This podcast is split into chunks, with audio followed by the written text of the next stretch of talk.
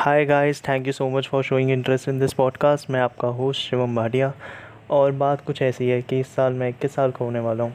और उतना ही कन्फ्यूज़ हूँ जितना सब अपने ट्वेंटीज़ में होते हैं कि कौन सा करियर चूज़ करें स्टार्टअप कैसे शुरू करें एनवायरनमेंट को कैसे बचाएँ, खुद का यूट्यूब चैनल कैसे शुरू करें, वगैरह वगैरह, कई सारे सवाल आते हैं हमें।